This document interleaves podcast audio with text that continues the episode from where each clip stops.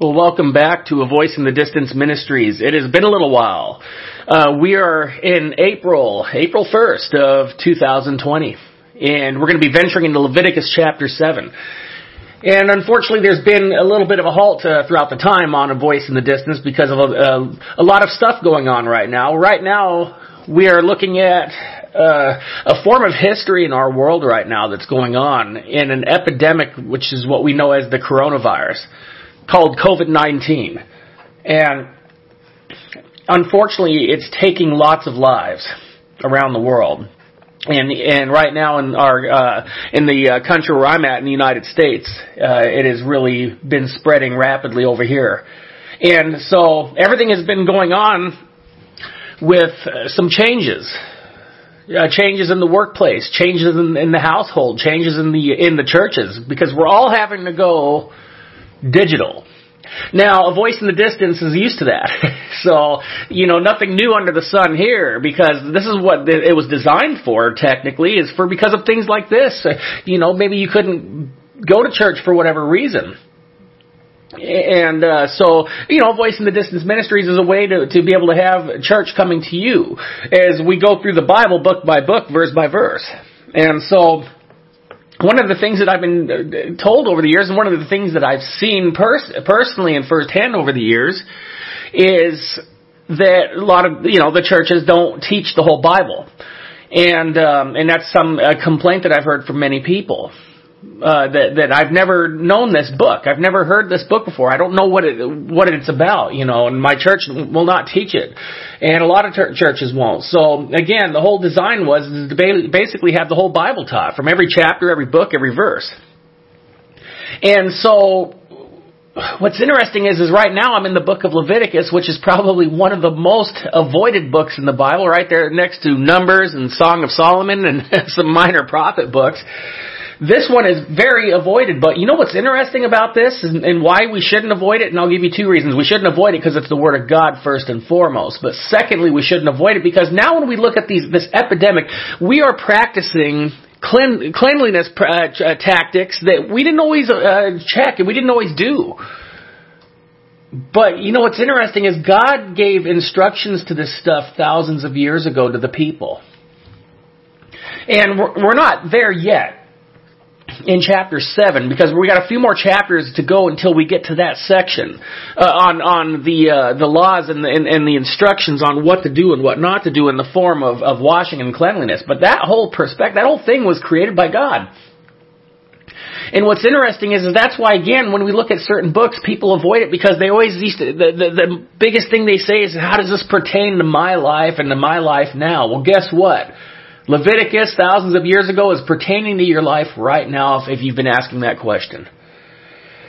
So I want to uh, go ahead and, and, and, invite you again not to avoid the uh, to avoid any book in the Bible, but especially this one right now, because I, again, God is always right, as God is always good.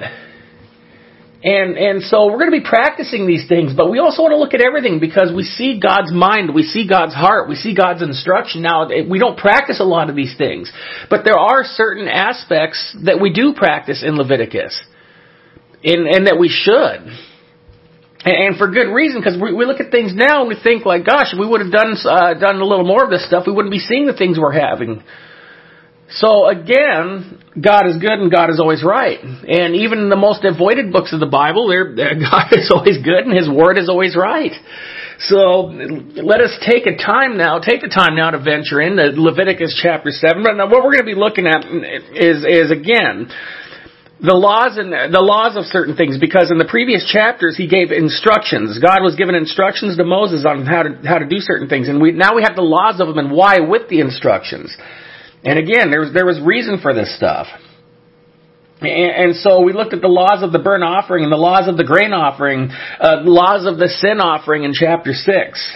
Okay, but now we're going to be looking into some other stuff in chapter 7 that's going to be, again, very important and very interesting too. So again, do not uh, do not take the book of Leviticus lightly. Do not take anything in the Word of God lightly, because again, this is our this is our instruction manual. We call the Bible the B-I-B-L-E, right? The basic instructions before leaving Earth. And those basic instructions before leaving Earth are the uh, important, vital things of getting us to eternity. So let us again venture and, and look very closely into the things of what God is saying. Uh, chapter 7 in, in Leviticus, I'm going to start us off in verse 1 through 5. It says, Likewise, this is the law of the trespass offering. It is most holy, it says here. In the place where they kill the burnt offering, they shall kill the trespass offering, and its blood shall be sprinkled all around on the altar. And he shall offer it from all its fat, the fat uh, tail and the fat that covers the entrails, the two kidneys, and the fat that um, the fat is, is on them by the flanks, and the fatty lobe attached to the liver above the kidneys. He shall remove. And the priest shall burn them on the altar as an offering made by fire to the Lord. It is a trespass offering. Every male, and I'll, oh, I'll stop there. It's a trespass offering. So, looking at the term trespassing, what it is is it's simply blatantly entering somewhere we should not be. And when we enter into places of sin and dark, we, we trespass on God. The, the sin of crossing boundaries is what this is. And I like just now how crossing somewhere was paid for, for free of charge on the cross. And I will get to that a little later. But again, the shedding of blood on the altar, and strictly on the altar, right? It, didn't have to be, it didn't have to anywhere, it'd be anywhere near the tabernacle, because in, in chapter 5 it was simple in first confession before the Lord with the sacrifice is what was uh, was what was um, demanded, or commanded, I should say. And even though sacrifice was the atoning factor, confession was still a need. And, and to this day it still is. We can say to ourselves that, well, God knows what we did, yet He still desires confession and repentance. And when it is confessed, we can actually, I find myself, I don't know about others, but when it's confessed, we can be convicted a little more by it. you know, we say out loud what it is we did. See, it's not an easy, it's not easy to sweep it under the, under the rug because perhaps, you know, perhaps try it if you've ever had in confessing out loud to God. And now once again, the fat was separated. It was burned on the altar and the body. The fat and the muscle were separated. And, and there are parts in the body that we don't like, in our own bodies that is, and, and it's the body fat. And, as we burn it off with diet and exercise, the, the fat on the body of the sacrifice was to be burned away as well. It, it had no use because there was a British theologian from I think it was the 17 or 1800s. His name was Adam Clarke, and he said that the, the fat was a detached state that was not mixed with muscles. And I thought that was a good way to put it. Again, because holiness is about separation. And there are things within us that, that should be detached from our bodies, that separates us from holiness, and therefore separating us from God. The way of atonement by having to perform it gave personal examples of separating from sin and other trespasses. This chapter focused on the reasons as the previous ones focus on the way to do it, and particular instruction. We have, uh, killing a sacrifice was to killing sins. If we had more of a concern for killing sin, one would have to wonder how different societies would be with the reverence to what we do. Because too often we love what we do in debauchery. We love what we do in hurting people. It's all the things that God detests. And, when we get to that point, we become a normal part of it, unfortunately. Revelation chapter 9 spoke of people who continued in horrific sins even after surviving apocalyptic disasters. They, they disregarded it. And before, beforehand in Romans it speaks of God giving uh, people into their sinful desires. That is what they wanted more than God in His light. So He gave them up to those sinful desires because they wanted that more than God. So Lord willing, we will be awakened more with a dislike for things of sin and for the love of God instead. Now in verse, uh, let's look at verse 6 through 10. And again, we're in chapter 7 of Leviticus. It says, Now every male among the priests may eat it. It shall be eaten in a holy place, and it, it is most holy. The trespass offering is like the sin offering. There is one law for them both. The priest who make atonement with it shall have it, and the priest who offer anyone's burnt offering, the priest shall have for himself the skin of the burnt offering, uh, which is which is it offered. Also, every grain offering that is baked in the oven, and all of it shall be prepared in the covered pan, or in its pan shall be the priest who offers it. Every grain offering, whether mixed with oil or dry, shall be, uh, belong to all the sons of Aaron, to one as much as the other. Now, what belonged to who here is the blood and the fat belong to God. The, the blood, remember this, that the blood always represents the life form and who creates it, right? Who creates it? God does. The rest was the provisions for the priest, also provided and, and, and instructed by God. Now, the skin that was provided would typically be used for making leather. Possibly what they would do is they would use, uh, use the leather for making tents, as well as they were made from um, animal skins. The tents were, uh, were used in traveling back over there in the ancient East, and also probably to this day still. But second, God also instructs the grain offering to the priest. And, though we do not perform these tasks, uh, I found it interesting how people would bring um, in in particular countries and stuff, uh, people would bring fruits to a statue, and they would let it sit there, and, and it would rot, right? And, and one would have to question why, right? Because. Uh, we we look at these things and, and, and they bring it there and we know that this the, this statue uh, doesn't exist as a god. We know it's not going to be consumed. It goes to waste. But most do we not serve at most, do we not serve a living God, right? A creator who instructs on the use of these things so it doesn't go to waste.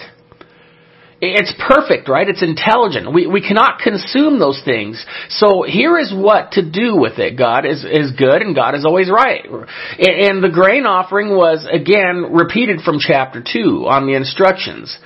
Uh, if you're going to use a pan or a covered pan, which is kind of like an oven. All of the above shows God's all-knowing ways. But again, consumed by the priest, because God received the aroma of the grain offering, but uh, but but to let that go to waste would be like throwing away the handiwork of God. The, the stuff that required making it was all within God's creation to allow us to have it. So grain and wheat is grown which means that man cannot create it without the provision that God provided. It's like someone who builds a sandcastle. If there's no sand or water, there is no provision.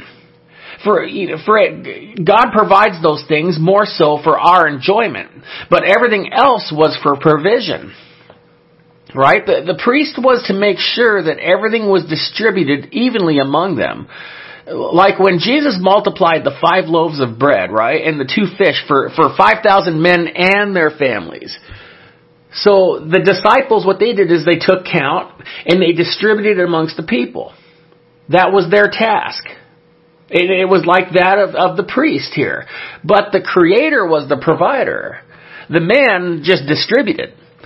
So this was also a good reminder to make sure that it was God that, that got the glory and not the priest and the leaders. All they are is like servers at a restaurant, but in a more glorified way.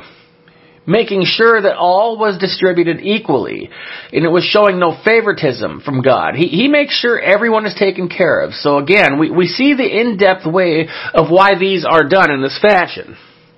Now in verse 11 through 18, it says, This is the law of the sacrifice of peace offerings, which he shall offer to the Lord. If he offers it for a thanksgiving, then he shall offer it of the sacrifice of thanksgiving, unleavened cakes mixed with oil, unleavened wafers, anointed with oil, or cakes of blended flour mixed with oil. Besides the cakes, as his offering, it shall be offered leavened bread with the sacrifice of thanksgiving of his peace offering. And from it he shall offer one cake from each offering of a heave, uh, heave offering to the Lord. It shall belong to the priest who sprinkles the blood of uh, the peace offering. The flesh of the sacrifice of his peace offering for thanksgiving shall be eaten. The same day it is offered, he shall not leave any of it until morning. But if the sacrifice of his offering is a vow or a voluntary offering, it shall be eaten the same day that he offers his sacrifice. But on the next day, he, uh, the remainder, the remainder of it also be eaten. The remainder of the flesh of the sacrifice on the third day must be burned with fire. And if any of the flesh of the sacrifice of his peace offering it is eaten by all the, uh, at all on the third day, it shall not be accepted, nor shall it be imputed on him. It shall be an abomination to him who offers it, and the per, um, and the person who eats of it shall bear guilt. So with the peace offering, there was a mix of animal sacrifice with unleavened cakes, and also made with unleavened bread. Uh, this was something unusual because we normally see unleavened bread in all usage, right? Leaven is the yeast that makes the bread rise. But that yeast was always a representation of sin. So that's why they, uh, they never used yeast in, in bread. The manna or anything of that sort was, was flat. But in, in this case, the leavened bread was put on the altar with the sacrifice. And it makes sense because it, it was to be burned away in part of what would be called a heave offering. And when we say heave offering, uh, we heave something as we, we lift, right? It, it was an offering that would be lifted up to God. And the priest would hold each leavened and unleavened in each hand, and it was brought before God in symbolizing the cleansing. So there was to be separation. We have leaven in us as sin, and then we come before the Lord to remove that sin. But we can divide this offering into three things within its purpose. Thanksgiving, offering, a vow offering, and a free will offering. Uh, the Thanksgiving offering was done at really any time if you want to, to just give thanks to God. So be it, right? And, and that was an offering pleasing to Him simply because it wasn't due to a sin sacrifice. Because we know that God prefers obedience over sacrifice. A, a, gift, just because of who you are, is more pleasing than a payment for restoration because of what we've done. A, a vow offering was simply put, a, it was a gesture of offering something with the vow. Kind of like a wedding ring, right? A, wedding ring in a ceremony is a representation of belonging uh, to, as it's all a blessing. Uh, a free will offering, again, has no occasion. For this one, uh, these are wonderful examples of praise and worship. Uh, it's giving and restoration. It's, it, it is good. It mends. It blesses. It puts uh, some some giving just just because blesses beyond measure, right? So that's what it comes down to. Blessings beyond measure. When we praise God, it is done out of is it done out of force? Right? When we praise God, is it done out of force? Or is it done because it's the right thing to do? Or, or when we deep down, do we not just feel up to it? I think these are questions for ourselves, right? How would we feel if God th- thought of us in that aspect? Right? See, we as people, we, we expect uh, the best from God at all times. We want the best from God at all times. And if not, we walk away. Yet we do not deserve all of those things, and, and we know it, but we still want it. God does not make mistakes. God doesn't blow it. Never once did we ever see where, where he, God had to apologize to anyone for anything. That is why Thanksgiving offerings were so vital. And the free offer, uh, free will offerings as well. Because doing so just because of who God is, right? Things will, will not always go well here on earth. They will not always go well in life. But they will in heaven. They will in eternity beyond any good times here on earth, on earth that we hold, right? We, we are told that. We are told that everything in heaven is going to be perfect. And that is the reason for the gifts of praise because of who God is. Yet He still gives, He still blesses, and He still wants us. Just because of who He is, because He is worthy, He is righteous. That alone should be enough but it goes beyond that even. Now, let's, uh, in uh, verses 19 to 25. It says, The flesh that touches any unclean thing shall not be eaten. It shall be burned with fire. And as for the clean flesh, all who are clean may eat of it. But the person who eats the flesh of the sacrifice of the peace offering that belongs to the Lord, while he is unclean, that person shall be cut off from his people. Moreover, the person who touches any unclean thing, such as human uncleanliness or unclean animal, or any abominable unclean thing, and he who eats the flesh of the sacrifice of the peace offering that belongs to the Lord, that person shall be cut off from his people. Now we call this the, the, the ceremonially, uh, the ceremonial unclean must not be touched.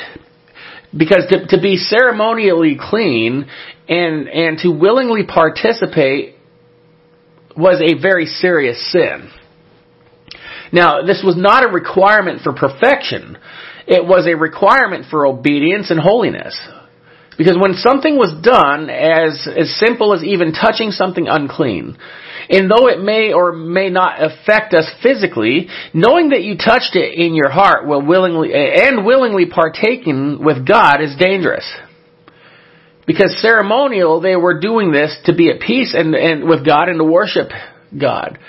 And if not, excommunication was the requirement. Because we will see where people will be stricken by leprosy, and and by that they're not to be amongst others. And that's another thing too that in Leviticus we're going to see too is is uh, how leprosy was dealt with. And spiritually or ceremonially, ceremonially, it was like that of spiritual leprosy. It was to be treated as such because like leprosy, touching someone can spread the disease, as does that of spiritual deception. Like, it's kind of like taking communion. We are told to, to not have any iniquity in our hearts when we take communion. Because if we do, we could fall into sickness. It says it in 1 Corinthians very clearly.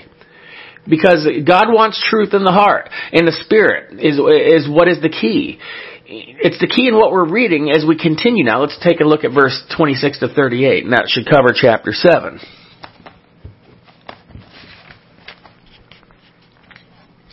Moreover, you shall not eat any, uh, not eat any blood in any of your dwellings, whether uh, bird or beast.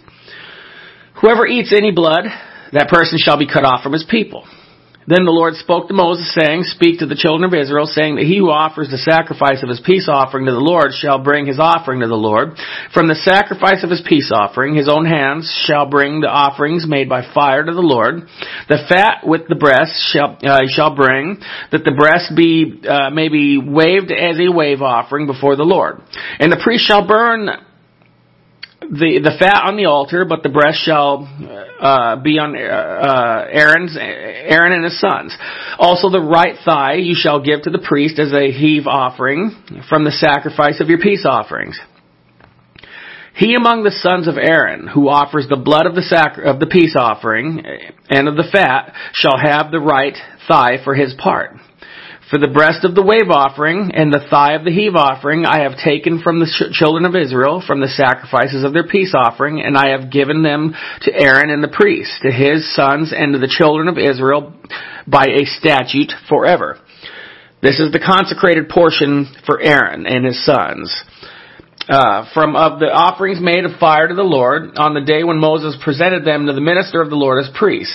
The Lord commanded this this to be given to them by the children of Israel, and on that on the day he anointed them by a statute forever throughout their generations. This is the law of the burnt offerings, the grain offering, and the sin offering, the trespass offering, and the consecration of the sacrifice, the peace offering which the Lord commanded Moses on Mount Sinai on the day when he commanded the children of Israel to offer their offerings to the Lord in the wilderness of Sinai.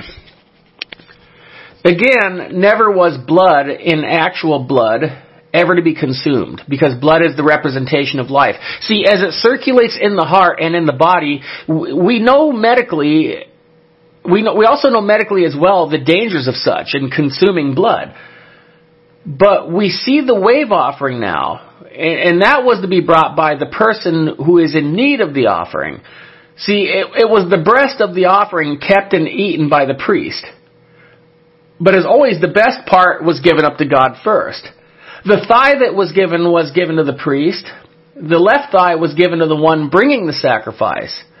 And the consecration, the, the consecrated part was to Aaron and his sons, which was the priesthood in their service. Everyone was to be provided for.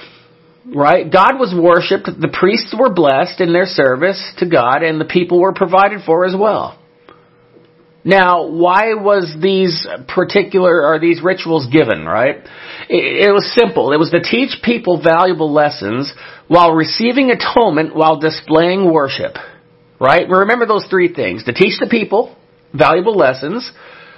It was also for receiving atonement and, and displaying worship. And, and the ritual instruction is done, is done now. The, the following chapter will go into other things, but the rituals given here became unpracticed within time, uh, even you know years later, um, in our time especially too. But we finally gotten through that. So in chapter 8, we're going to be looking at new aspects. But people, see, the thing is, is that people were losing their worship and their indifferences toward God. And, and their indifferences in His ways. Again, we do not practice these things, but we can practice diligent love and worship. We can uh, practice diligent prayer and fellowship. But there can be there can be no relationship with the Lord unless you get to know Him and to be a part of Him. And at this time, we have looked at the instruction of God and the instruction of His ways. It is now time to make an important decision. And that is, that is, do you want God in your life? Do you want to be with Him in eternity? That is the question for the ages, is do you want God? See, God wants you. He's always wanted you. He's been waiting for you. And so the, the question is, is are you going to make the decision to say, I want Him too? When, when my time is up, I want to be with Him. And I do believe everything he said, and I believe everything he did, and I believe in his son, Christ Jesus, who died on the cross for my sins. See, we talked about the holy place uh, in the beginning being the altar. The altar was a place of sacrifice. Jesus was sacrificed on a different form of something called the cross, which was, again, a device that was used by Roman, uh, Roman punishment and torture. And what's interesting is the, the uh, the cross, which in the Latin means torture device. And that's what he was on. And so let us remember that, that that was the altar that he was sacrificed on once and for all for us. So let us take this time now to, to pray. Let us take this time now to, to reflect and, and, and, and let the Holy Spirit speak to you. If he is, if he has done just that, if you feel that you want the Lord, Christ Jesus in your heart as your Lord and your Savior, your Father, you can do that right now by saying a prayer of repentance and receiving. And you can follow me in that prayer. So if you feel led, if you feel like the Lord has called you to Him, I want you to say this prayer after me. Dear God, please forgive me. Father, forgive me of all of my sins, Lord as I confess to you, Lord, that I am a sinner. And Lord, that I need you. Lord, I confess that I want you too, Lord. As my Lord and my Savior. Wash me and cleanse me of all of my sins. And, and thank you for dying on the cross. Thank you for being the sacrifice, Lord. As I believe in you and I believe in what you've done. And Lord, I receive you now in my heart, Father. I ask of you to come into my life. I ask of you to live in me and live in my heart, Father. And I ask of you, Lord, that you would have me when my time comes. As I thank you and I praise you, I love you, and I receive you now. In Jesus' name I pray. Amen. Oh, how nice it is to be back. and I, I pray again that, that you're taking this time to be wise and taking this time to be faithful. Remember that, that faith and wisdom are two very powerful and uh, very powerful tools.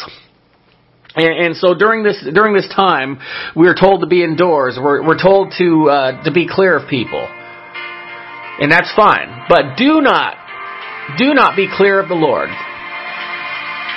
You wash your hands all you can, but if you want to keep your hands clean, keep your hands being held in His.